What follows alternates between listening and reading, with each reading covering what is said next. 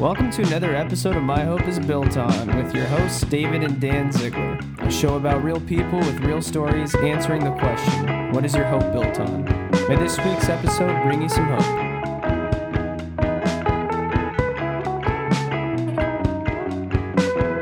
So, welcome again to another episode of My Hope is Built On. And today I have another amazing guest on here, Bobi Conn. And Bobi is, uh, again, lately I've been trying to reach out and find different folks to interview. And Bobi uh, and I met through a platform that allows us to make connections. And we got to, I got to read her story, and hear a little bit more about who she is in terms of listening to some things that she does. And I just thought, you know, this would be an amazing person to have on the show because I think she has a lot to glean from in terms of hope and where her hope is. And so, Bobi, without stealing too much of your thunder, why don't you just go ahead and share with everybody a little bit about yourself and uh, we'll get going.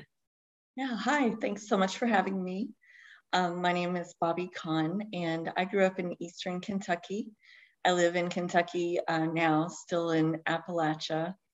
And um, you know, I grew up dealing with all of the socioeconomic and other uh, cultural sort of stereotypes that one might associate with Eastern Kentucky. Um, and just grew up with a lot of difficult circumstances at times. Um, but I also always found myself um, really in love with the landscape around me because Appalachia is a place of unrivaled beauty. Mm and um, I had some other really positive influences and um, you know elements of my life that um, were a big part of the hope that I was able to continue to draw on. Mm. And um, eventually, I wrote a memoir that uh, is in no small part inspired by the desire to help other people find hope um, especially when they may feel like you know the cards are stacked against them and that you know life has been too difficult or they've made too many um, unfortunate choices so far and they're not sure how to turn things around Right. Now that's really good. So, and like I, I was saying earlier, is that it, I just felt like you know your your book and what your your story sounds like it really aligns well with about bringing hope to people. So, with that being said, uh, you know, Bobi, the first question is always, um, what uh, when you think of hope, what does hope mean to you? You know, I've been thinking about that um, in preparation for our talk today, and um, what I've landed on, I think the most succinct way for me to put it is to say, you know, hope for me is understanding that things always change hmm. and I'm not in control of how everything is going to go. And that might sound a little um, counterintuitive because we like, we associate safety with, you know, things staying the same and um, having some sense of control over our lives. Mm. Um, but for me, like I've always needed hope when things were, you know, dark and uh, felt helpless or um, like they weren't going well. And what gave me hope in those moments is knowing it's not going to stay this way forever. Mm. And I can't predict what's going to happen, but I have every reason to believe there is more good to come that I can't, I just can't foresee it. Yeah. And that has brought me a lot of hope in my darker moments. Yeah. So, in, in other words, you're basically saying that, you know, I can't control the situation, but I can control my response to the situation, is is what you're really saying, huh? Yeah. Yeah. And when you grow up um, in a, a world of chaos, like I did as yeah. a child, um, you know, I entered adulthood sort of um, reflecting all of that chaos that I had internalized.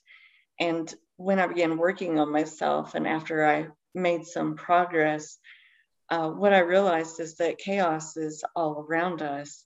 And if you don't try to control it and you don't let it con- control you, but you're able to make peace with it, mm. then, you know, you can you can tap into that peace inside of yourself in you know lots of different situations and i'm sure plenty of people have had to do that in more trying situations than i have Um, but it's certainly helped me a lot over the past, you know, 10 or 15 years. Yeah, yeah, no, and I can understand that. And, and you want to know something too, though, is I, I think what you're saying is really spot on, but really never minimize either what you're going through either.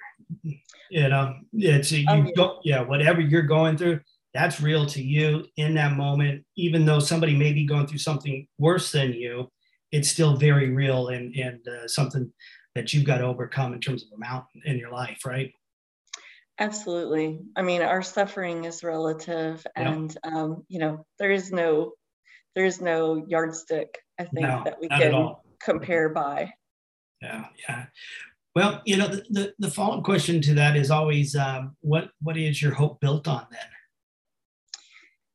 You know, I think my hope is it's built on a lot of different things, and kind of necessarily so because um, when I was little, I, you know, I had a few things that gave me hope, but um, it was really hard to kind of come up with anything that lasted forever, mm. right? Um, my granny was a big part of my foundation as a child. She was a, the safe person, and her home was a safe place for me.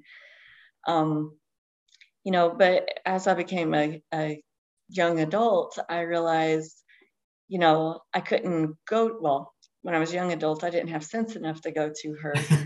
um, and then as I became a little older, she passed away in my um, later 20s, you know, and I was really angry to lose her. Um, and then eventually I realized, you know, she couldn't fix things for me, and yeah. no one else could fix things for me. So I had to figure out how to fix them myself. Um, so, you know, but I still borrowed from like the love that I had felt from her and also um, a lot of the experiences of beauty that I've witnessed mm-hmm. in the natural world.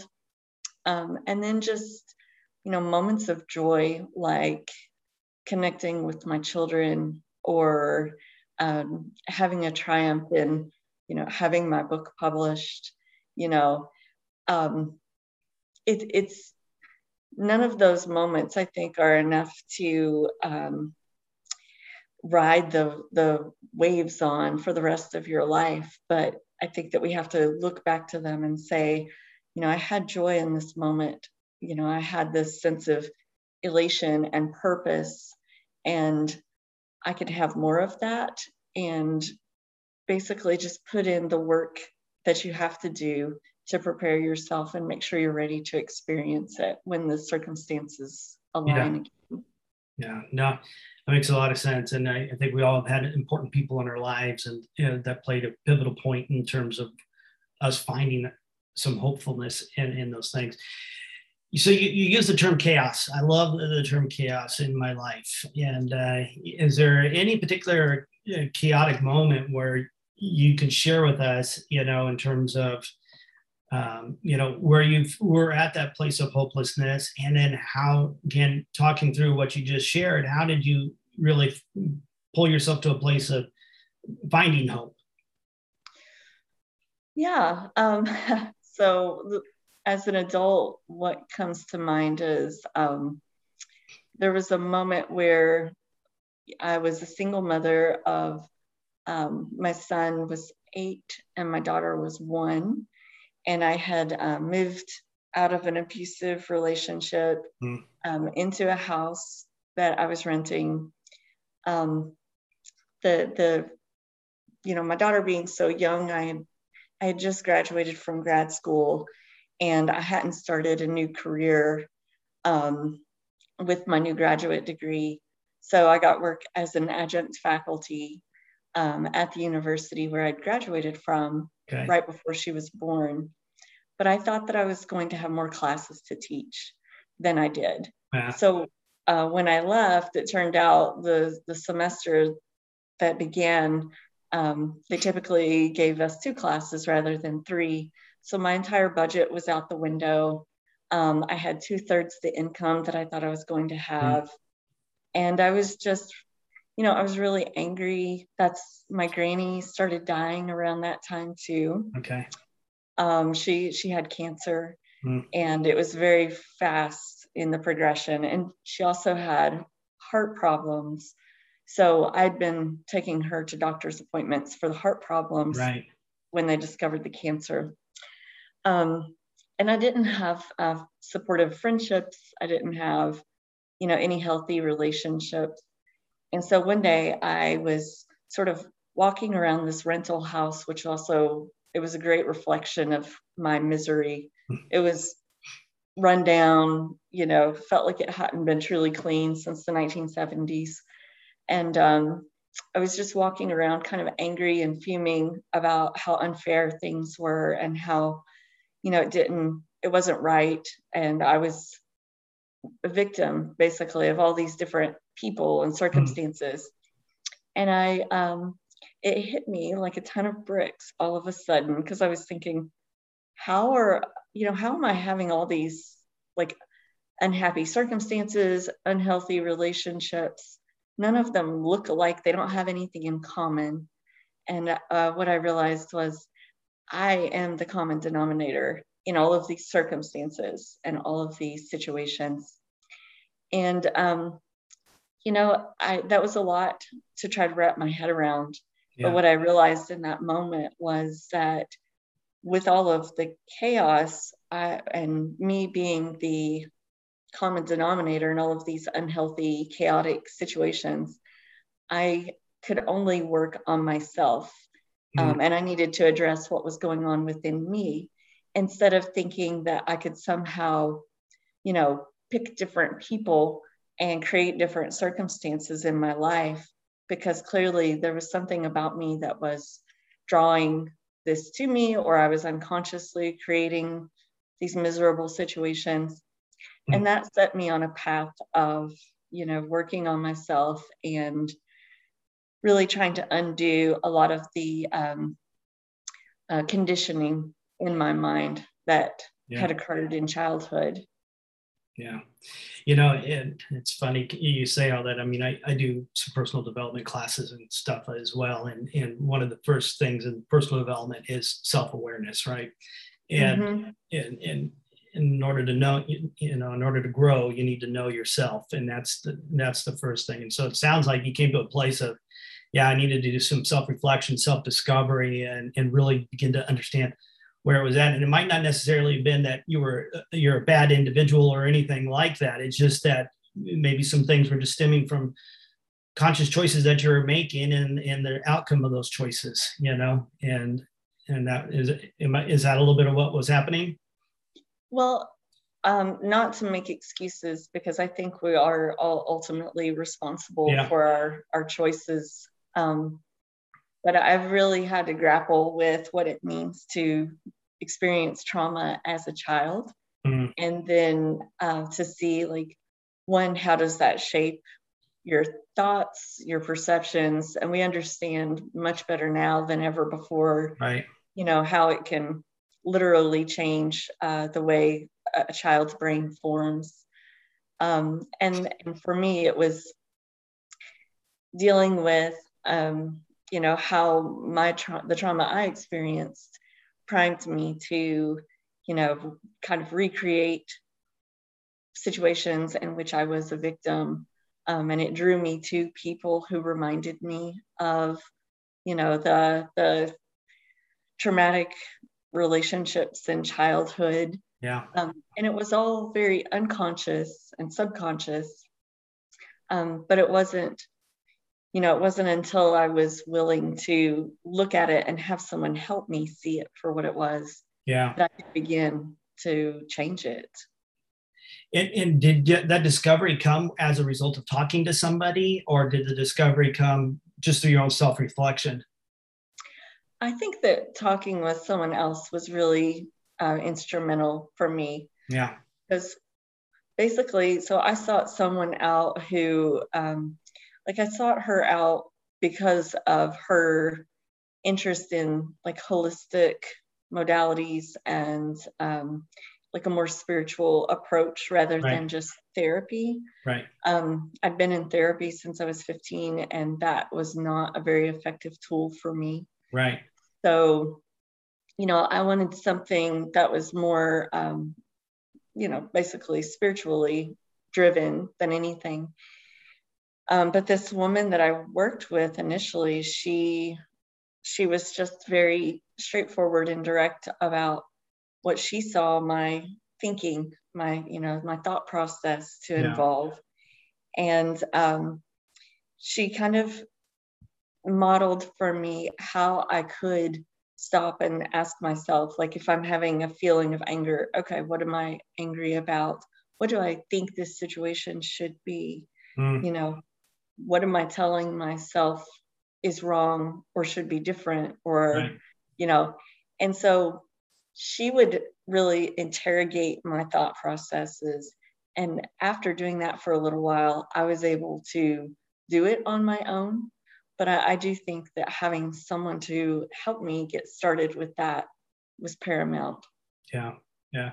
It's funny when you you're talking about that. I'm as I'm thinking to it, it, it started reminding me too that when you're in that moment of the victim mentality, you're in a hopeless state.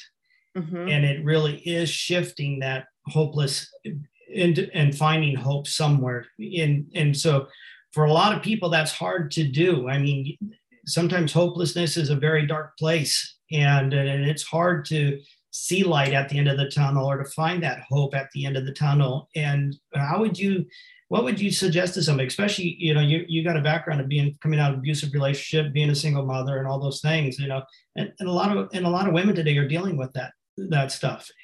So how would you, especially to the women specifically, if they're feeling, man, I brought this all on myself, or they're feeling as a victim, and maybe it's you know, but it's not. It's a it's a consequence, yeah, of situations, but you have an opportunity to change that. And how would you to talk to somebody like that?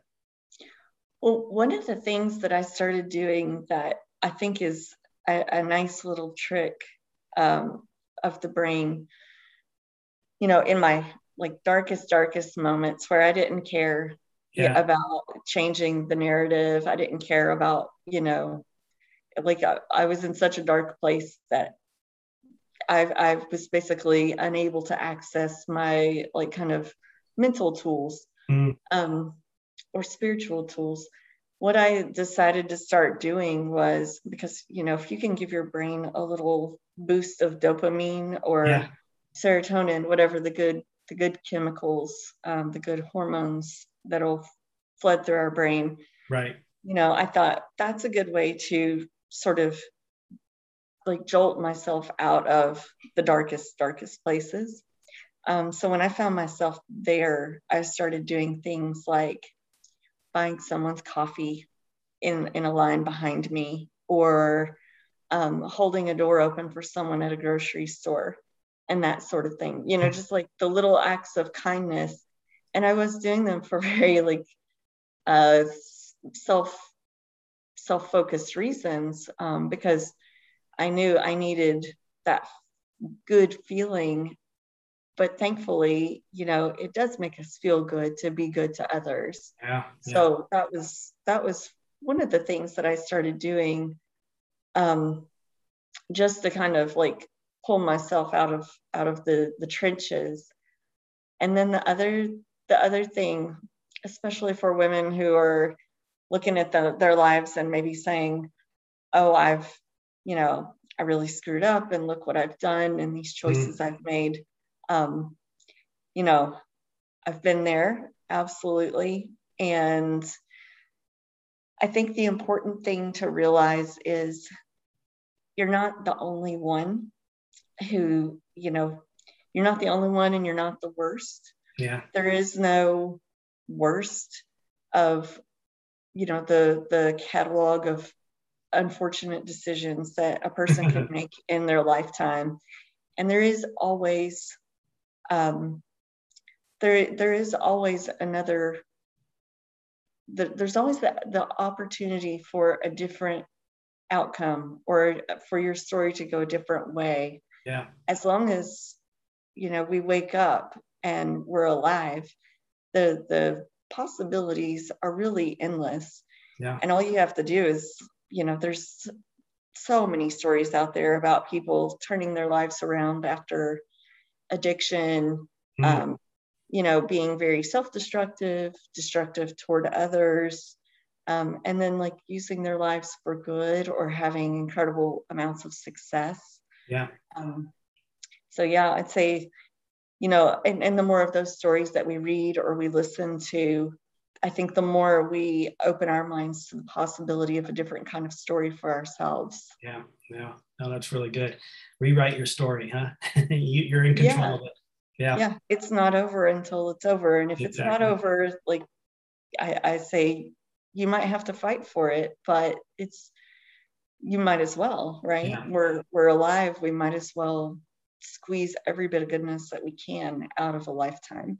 Yeah you mentioned something earlier too and, and wanted to go kind of back to that was you, you were raised in in the appalachian area in in kentucky kind of a area that was probably socioeconomically challenged more so than other areas and um, and, and, there's many areas like that around the United States that are that are like that, right? But did you ever find that even in kind of that struggle that there was a little bit of a, a, a kind of a poverty mindset, if you will, that hey, this is the way life is because I see it all around me, so it must just be the way life is, and there was that it's never going to be meant to be for me in the cards kind of thing.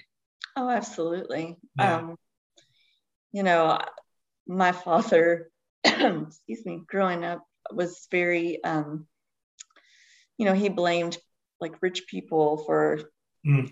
our lack of money. And uh, he would rage against uh, bankers and banks and attorneys and like the wealthy families who I don't know how wealthy they really were, but you know, kids that I went to class with, the, yeah, the ones yeah. who lived in nice homes. So he was constantly like blaming them for our problems. And, um, you know, I really wanted, um, even from a young age, I really wanted to be spiritually uh, connected. Mm-hmm. Um, but you know, it wasn't until I had that realization in my late 20s of you know, oh, I've I am creating misery in my own life over and over. It wasn't until then that I realized too that I still felt like I was a poor person and was going to live like a poor person no matter right. what. Right. You know, and that was very much a, a, a vision of myself and not just you know not not an understanding of economics and right. and how money works or yeah. what it takes to um, overcome poverty yeah. And you know and it's funny because it did it how long did that take you to even shift that mindset from there? Well it, it's interesting. Um, once i started working with the woman that i mentioned um, and, and that year I grossed $22,000, I remember, from my tax refund. Um, and there's no telling how I managed to pay the bills, but I worked, you know, constantly. Yeah. And um, I think it was two years later. Yeah, two years later, I got a job out of the blue. A woman emailed me at an old uh, work email Mm-hmm. address. Mm-hmm. Um, and I hadn't been at that job since before graduate school, but I also um, did some part time work for them here and there. And I still had my email address. Happened to see this email from this woman about a job that she couldn't take because she had moved out of state. Mm. And so I took, you know, I interviewed for it. Right. And I got the job. And it immediately like catapulted me and my little family into the middle class. Right. So, um, but but it was really hard to wrap my head around that. I was afraid to like lose food stamps and my kids' medical cards. because I didn't know if I could make it. Right. And I was so scared that I would mess up and that we would end up homeless. Mm. Um, you know, and I I had to fight against that that fear. You know, because the the fear will make you do irrational things and it will it will hamper your good decision making instead of inspiring you to make good decisions yeah when you're yeah. when you're acting out of anxiety um, so and it so it's not just fight against that feeling it's like trying to find peace and balance Mhm. within yourself so that you aren't in that fight or flight mode against the concept of poverty and fear of homelessness and everything else Yeah, yeah. Now, and it's funny you mentioned all of that because uh, the reason I asked that question too. So I, I I've done very well for myself, but up until April in April 2019, I actually lost my job, and I've been late. I've been out of work since April 2019. Um, so as a course of that, I've tried to launch my own business, and of course that takes a little time of trying to get your own business off the ground and everything like that. But in the meantime, I had choices in there. How do I how do I really want to perceive my situation today? You know, and um, you know, and there's days where I do have to battle because I think, man, I can't believe this is happening. You know, I don't know why I'm still here, and you know, and especially at my age, and and I struggle with all those things. But again, that's where again my hope being built where it is is my foundation is trusting in in in in God, and so I believe that no matter what this circumstance is, He will prevail and carry me through somewhere and in the situation will change. And I got to tell you, I still have a roof over my head. I still have all the things that I need. So obviously, think I'm being taken care of. You know, it's but it's but it's amazing how our mind can slip so quickly um, the minute we lose a little bit of hope in that situation. oh yeah that's something i still have to deal with too um, Yeah. you know I, I had a moment i think it was last week uh, that i was I just fretting about something, and then I, I was like, okay, let's let's stop for a minute. Do I have food? Yes. Do I have a roof over my head? Yes. Yeah. You know, do I have anything like right in front of me that is truly a threat to my well-being? I was Mm. like, no. And I was like, Yeah. all right, so we're we're gonna deal with this in a more like calm, logical way Yeah. Yeah. um, and and not come from you know not not let that fear just overwhelm me and Yeah. shut down the better parts of my brain Yeah. And fear is a crippler, and it really is. So absolutely Yeah, I agree wholeheartedly. Well, you know, I, I've really enjoyed our conversation. I'd probably go on all day talking about these types of things, but I don't want to take a, a lot of time away from that. I wanted to give you some time maybe to share with everybody about your book, a little bit more about your book, how they can find your book. We're going to obviously put anything in the show notes or anything like that. And I think I saw a little snippet that you're actually writing something else too. So that's if you want to share about that, that's that's a good idea. yeah um, i'll show you a copy of the cover here it's in the shadow of the valley which is inspired by the bible verse um, though i walk through the valley of the shadow of death if i've got Yes. that right Yep, yep. um, you know, so I I did grow up going to church, and um, uh, the as I've mentioned a couple of times, like the desire for spiritual connection has Right. been a big part of my life. Um, you know, even as a child, and um, and that's certainly a big theme in Okay. this um, what I wanted to do with it was I, I really wanted to, well, I wanted to do a lot. I had a lot of like really lofty plans with this memoir. Um, on one hand, it's the story of growing up in Eastern Kentucky in some, you know, in poverty and uh, experiencing abuse. Um, and then, you know, drawing on like the beauty that I found in the land and at my granny's house and even at church and and in the Bible and then in other books, um, like using those things to help me stay afloat and to help me s- hold on to hope so that I could begin to transform and become my own person, uh, not like still shaped by those experiences, but not defined or mm-hmm. limited mm-hmm. by them. Um, and I really wanted it to be a story that would, um, you know, just be a, a, thing of beauty for the reader um, and hopefully a source of hope for the people who need it. Um, and because I became an avid reader at an early age, I also really love language and um, you know the bible is full of poetic language um, i grew up reading the king james version yeah. of the bible and still think of it as the the um, the i guess the most original translation although there's plenty of those to talk about. But that version just had so much poetic language and that was something that i made connections with later in literature that i read and poetry. So I wanted to kind of play with that as well and have a lot of this poetic language to um, evoke emotion and help people connect to the beauty that they experienced as children and you know beautiful moments that I think humans have in common, um, which are part of the universal experience. Right.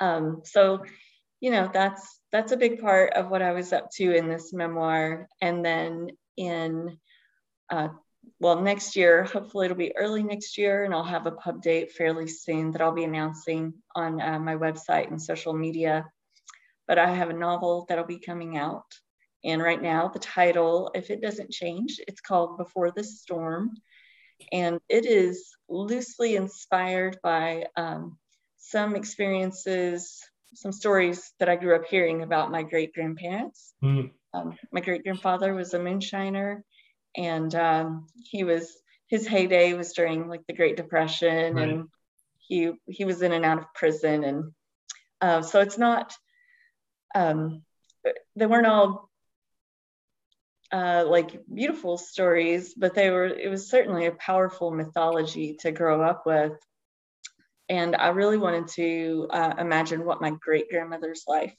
would it could have been like and what her interior life would have been like. Um, so the novel is historical fiction meets magical realism. Okay. Um, yeah, uh, magical realism, like in the vein of Gabriel Garcia Marquez, is my favorite genre uh, or writing style. And um, I think it's really suitable for Appalachia in particular, like historically with our culture and right. uh, the landscape. So, um, you know, it too is about like exploring, you know, self empowerment and uh, one's external circumstances and how we're shaped. And then we also find our agency um, given our very specific circumstances in life. Yeah, that's awesome. I'm actually really excited. I hadn't had a chance to buy your book yet, but I am going to go out and buy it so I could read it. I am looking forward to doing that. And I encourage everybody else who's listening to do the same thing. Um, all the information will be in the show notes so you can catch all that. We'll give you uh, her website so you can stay uh, on her email list to find out when her novel comes out, and that'd be awesome. And uh, again, Bobi, thank you so much for being with us today, and we I really enjoyed having you. Thank you. I really appreciate it. All right.